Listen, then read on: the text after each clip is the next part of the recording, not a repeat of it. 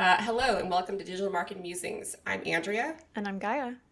We've got a great episode today with Katie Cottom, who will be sharing her observations on how Super Bowl ad campaigns changed this year compared to previous years. Katie is the manager on the performance marketing team at Merkle and has been with the company since 2017. She works with a variety of retail and financial services clients, specializing in programmatic ads, which includes both display and video, as well as paid social campaigns. With her breadth of experience and so many Super Bowl ad veterans opting out this year, uh, we want to bring her on to our show to discuss how advertising strategies have changed.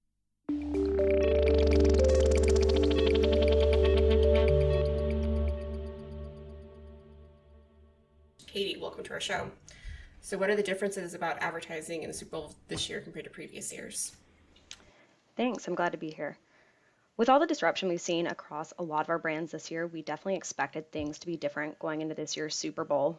Um, things really started to kick up in October when we had Avocados from Mexico announce that they were ending their six year advertising streak due to a shift in their marketing focus areas. At that point, people were pretty hesitant in the industry to say that this was indicative of a larger trend.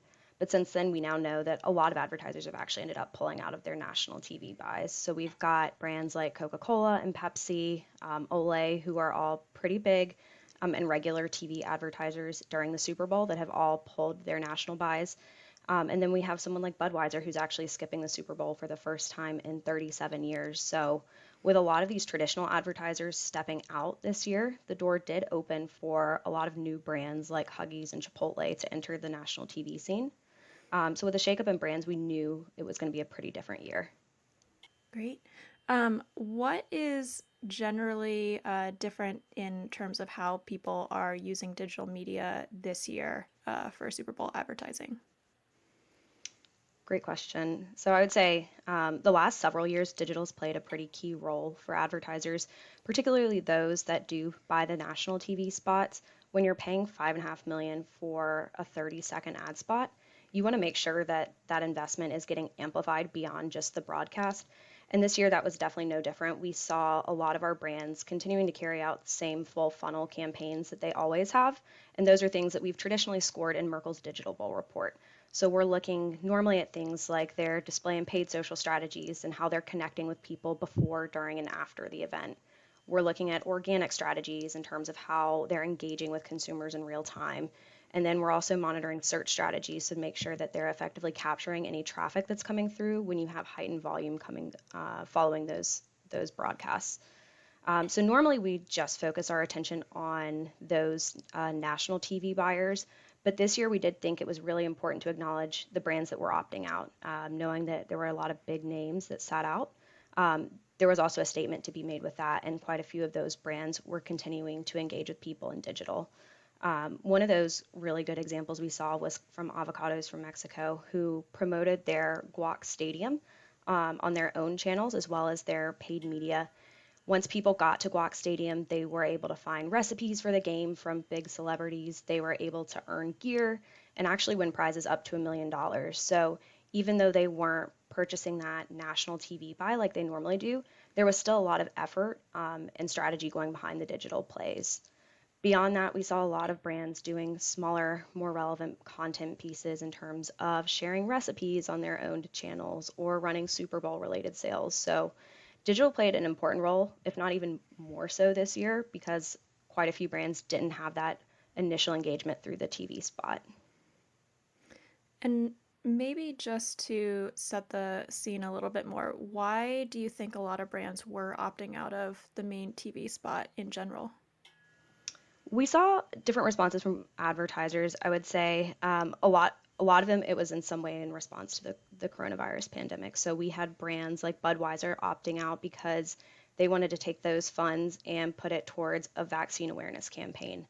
We had some like facebook and olay who were sitting out because they decided they wanted to focus on different events this year. So facebook is going to heavy up around the grammys while olay is um, doing international uh, women and girls in science day um, we have brands that are like avocados from mexico who are opting out of the the TV buy and focusing that money into more digital focused campaigns. So it was really a pretty wide range. Um, and I think every brand really went back to the drawing board this year to figure out what was the right message uh, and strategy, knowing what was going on in the world.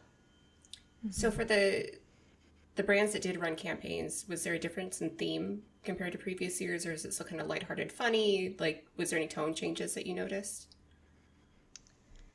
There was again a pretty broad mix, but I would say I saw more this year of advertisers opting with some sort of social messaging, um, whether that was like you know a donation with some type of purchase or focusing on uh, like uplifting stories in there. We've always had a few of them that did that, but I think there were more this year that changed that tone. Cool. And then, what are some of the key digital trends that you've seen kind of change with the advertisers? There was a lot going on this year, and I think we were really pleased to see that uh, brands are finding innovative ways to connect with people while they were at home. Um, so we have a blog post that's going live on the Merkle website with uh, myself, Nicole Carruthers, and Caitlin Anderson, where we really dive into some of these these changes. Um, but I'll focus on three for this conversation. The first is the rise of virtual events. So knowing that there were pretty limited people allowed in Tampa to watch the event, the event in person, and then uh, people at home were being encouraged to not go to Super Bowl parties brands definitely had a unique opportunity to uh, engage with consumers in real time more so than they have in previous years. So, two of the cool ones we saw um, that brands were doing one was the TikTok tailgate. So, two hours before the uh, the game, uh, TikTok hosted a live event in Tampa for the seven and a half thousand vaccinated healthcare workers that were there, and then they live streamed it for free for all users at home. So they had this celebrity studded event with uh, the headline coming from Miley Cyrus, um, and they were live streaming that for a good good period, allowing users to comment in real time and engage with each other during the broadcast. And then after the Super Bowl, we had Verizon doing a similar thing on t- on Twitter with their big concert for small businesses. So um, these virtual events were just giving people a fun and engaging alternative to the in-person events that they've become accustomed to for Super Bowl Sunday that just can't happen this year. The second trend that we saw was um, widespread use of augmented reality elements. So over the last few years, we've seen a few brands start to lean into these features on like Snapchat or Facebook. But this year, it was definitely more widespread across our advertisers and across the platforms that they were using. Um, so basically, it was giving consumers a way to generate content at home with these really heavily branded elements and then share it out on social media just to you know, amplify the brand voice out there. So would this be like Snapchat filters or like okay, can you give a few more examples to kind of illustrate?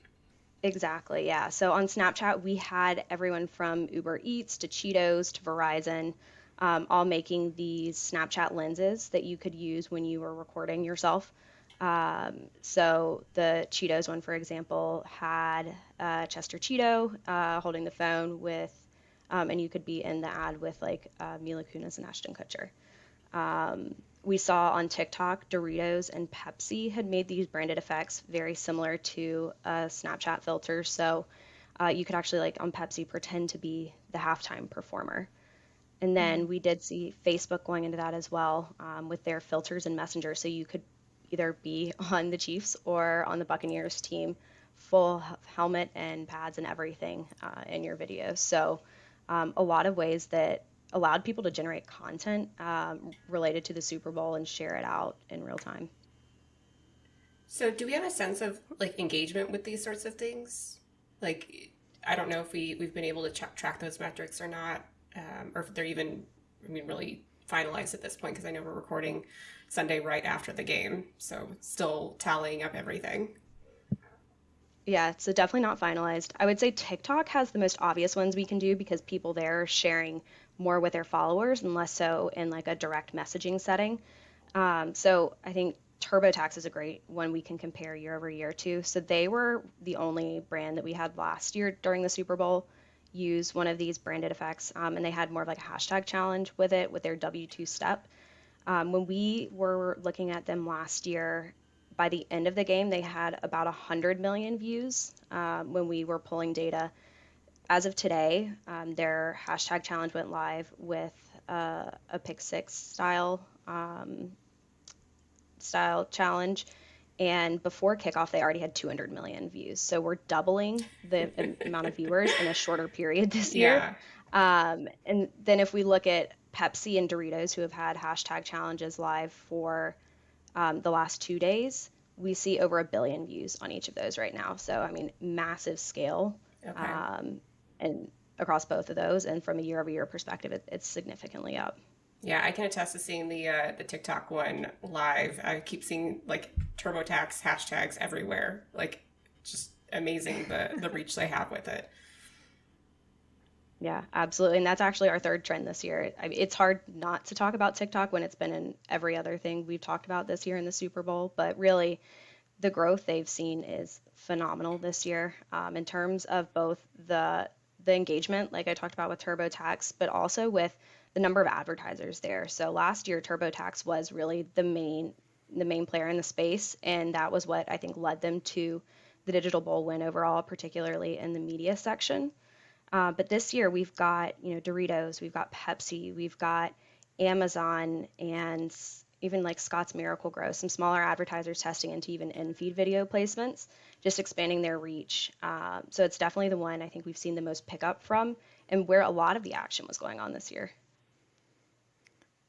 Are there any other cool things that you've seen brands doing that you haven't mentioned so far? That's a good one. Um, I think there were a lot of interesting things this year. My personal favorite was um, T-Mobile. They had the uh, the Goat in 5G campaign. So um, it was a super funny commercial with Tom Brady and Rob Gronkowski, um, and they were basically talking about Tom Brady eventually going to Tampa Bay. Obviously, highly relevant given who was playing. Um, but what I really loved about this was the fact that they ended up getting this this ad banned, so it was not going to be able to show on TV, um, even when they went through rounds of edits. So they pretty quickly pivoted into this social first strategy of like mm. see the ad that got banned and like why did it get banned type messaging out there. I think definitely amplified people like uh, wanting to click through see what was happening. Um, so it was a really cool example of someone taking I think a situation where wasn't what they had initially planned, pretty quickly reacting and then ultimately having great success because of that. Cool. Um, of all the trends that we're seeing this year, maybe we can do a follow up episode next year of what persists. But what are your predictions of um, what we're going to continue to see more of, maybe even as uh, the COVID pandemic winds down going into 2022? Yeah, I think for mine, the TikTok piece is probably the most obvious. We've seen, I think, in the Super Bowl, but also just beyond that, more and more advertisers starting to test into the platform. TikTok has made their offering a lot more robust. So now with a self-service platform, you can get into running ads on TikTok extremely cost efficiently. So um, I think you're going to start to see more and more advertisers testing into that platform um, because the, the range of access and then the engagement of people once they're on the platform. Any other final thoughts or comments? No, I think that was everything I had. All right. Well, Katie, thank you so much for joining us on Digital Marketing Musings, and uh, we'll talk to you soon. Thanks, everyone. Thanks. Have a good one.